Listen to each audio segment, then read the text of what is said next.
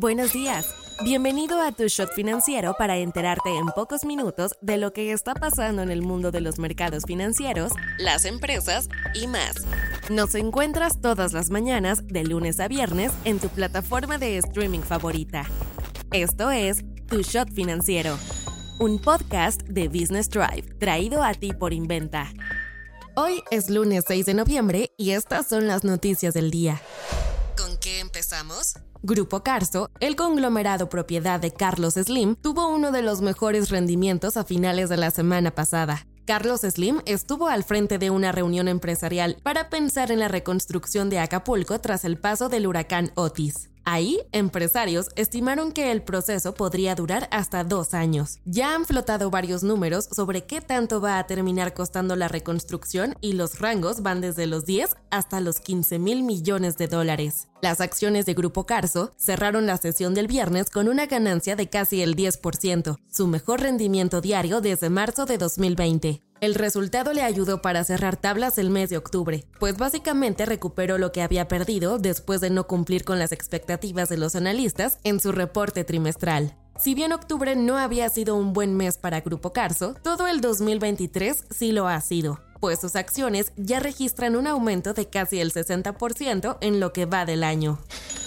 Mercados. FEMSA anunció que planea concluir su proceso de desinversión de activos el próximo año como parte de su plan de reducir su deuda. Lo que le queda a la empresa mexicana por vender representa cerca del 10% de su plan inicial de desinversión.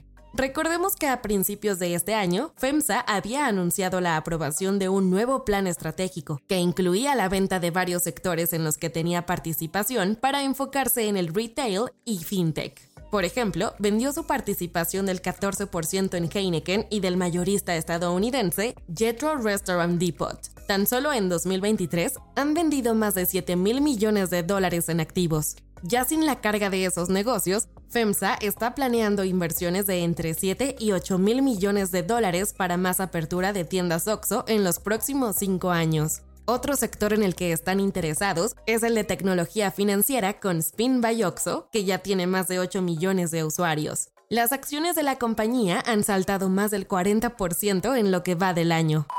Inventa Financial Services es una empresa mexicana creada en el 2010 en la Ciudad de México, con el propósito de brindarle a personas y empresas un respaldo financiero sólido, como arrendamiento puro, factoraje, crédito pyme y seguros para desarrollar sus proyectos empresariales, personales y o profesionales por medio de un trato personalizado y sin trámites complicados.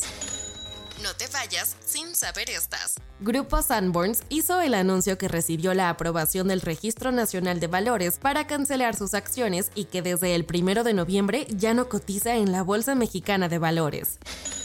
La empresa mexicana de compra de autos usados Kavak dijo que suspenderá de forma indefinida sus actividades en Perú y Colombia, dado el contexto macroeconómico global y local. Corea del Sur anunció la prohibición de las ventas en corto de acciones, proceso conocido como short selling por lo menos hasta junio del 2024, mientras busca formas de recortar la brecha de condiciones entre las grandes instituciones financieras y los inversores individuales.